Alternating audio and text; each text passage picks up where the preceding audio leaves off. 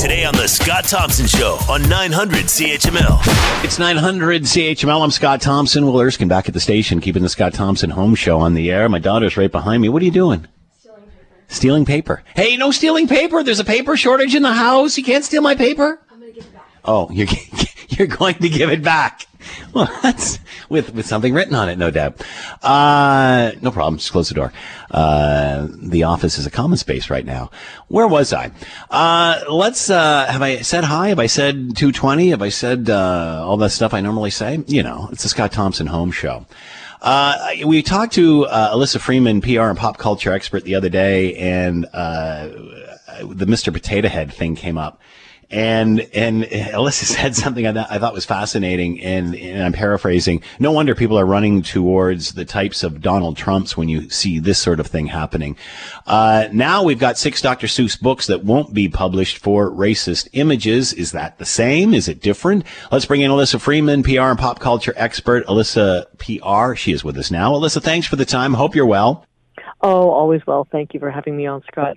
So I thought your comment about uh, no wonder people are running to the Donald Trumps of the world, and I was paraphrasing when we have things like the Mr. Potato Head going on, but you, you th- that comment really struck a nerve with me in the sense that we have seemed to have lost the center.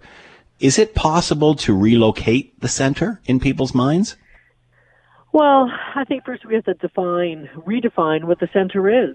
Not extreme right, not extreme left. Yeah. uh, Okay. Yes but um, redefine it in in 2021 terms. So when we talked about the um, the potato head family as becoming gender neutral, and there was really sort of no I don't know. I don't know how much forethought or research or whatever was done in order to uh, have this overt show of diverse equity and inclusion. However, when we're talking about the Dr. Seuss books, I think that this is a whole other ballgame, Scott. It's a bit different, isn't it? Yeah. And one of the reasons is is that schools and school boards themselves have started moving away from uh, from some of the books because of their problematic images and on how they portray uh, certain ethnic minorities in those books. And and and listen, I I grew up on those books. I read them to my daughter, and I noticed them, and I thought, you know, this is a little odd. Hmm. You know, we really don't want to personify anybody who is Asian as looking a comical or certain way, or somebody who is black as as being portrayed in any other way that um that doesn't truly underscore uh, who they are as people. So, you know, it, it is problematic. And then, you know, when you have educators reading these books that become part of a primary curriculum, and you have, you know, children from various ethnicities and various backgrounds looking at these pictures and thinking, am I portrayed like this? Is this how? Uh, this is not what my mother looks like. This is not what my father looks like and that's valid. Yeah, that's extremely valid. I, I, I, first, that, I, go sorry, go ahead. No, go ahead.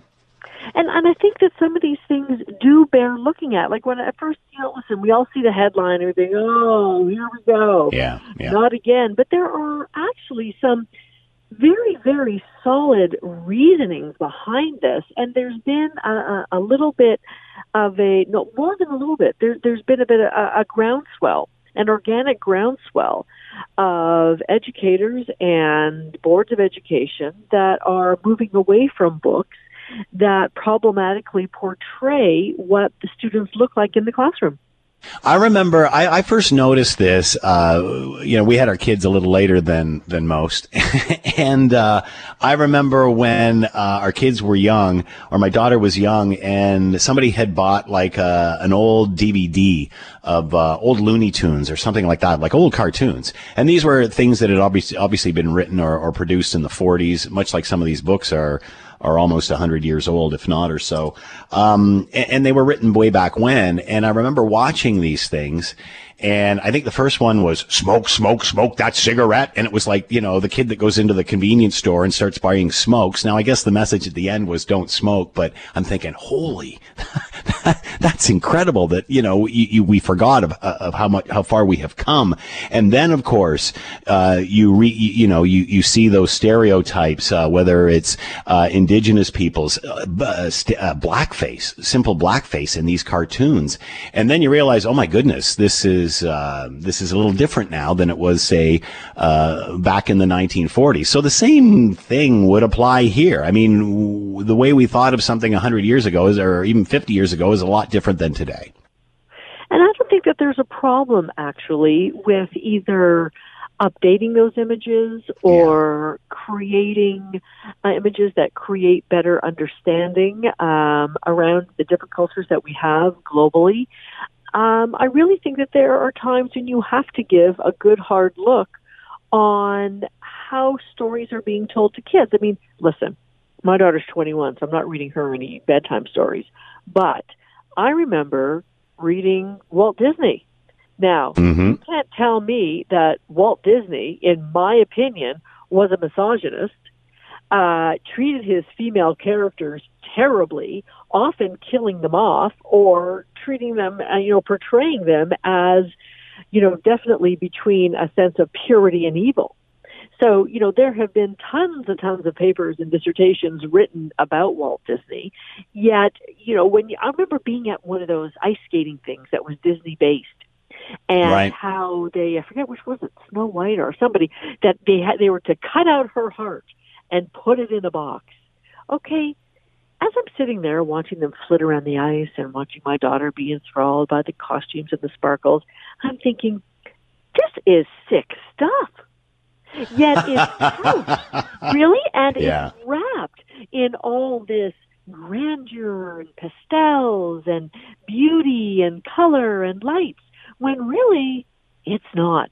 So, you know, we're talking about Dr. Seuss now. There have been people talking, I read the article about Babar, um, which yeah. feel that people feel celebrates the uh, colonialism um, and how you know uh, animals were told to be civil, you know, uh, told to uh, be civilized.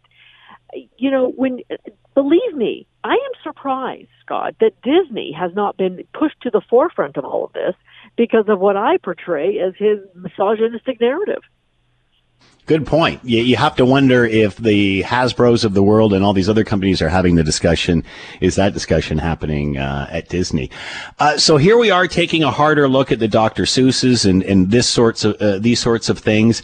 How come we didn't take as hard a look at our prime minister when he was in blackface? You know, th- this is all about a flavor of the day and the ability to gain groundswell support against something that um, is quite frankly reprehensible. And I think that, you know, this is where communications comes in, for better or for worse, Scott. You know, this is where, you know, packaging a story, packaging a crisis uh, really comes into play. So, you know, when the blackface pictures were discovered, what happened. You know, within an hour, there was an apology and a very quick press conference. And within that hour, you also saw at the time um, Andrew Scheer, leader of the opposition, come out with his viewpoint.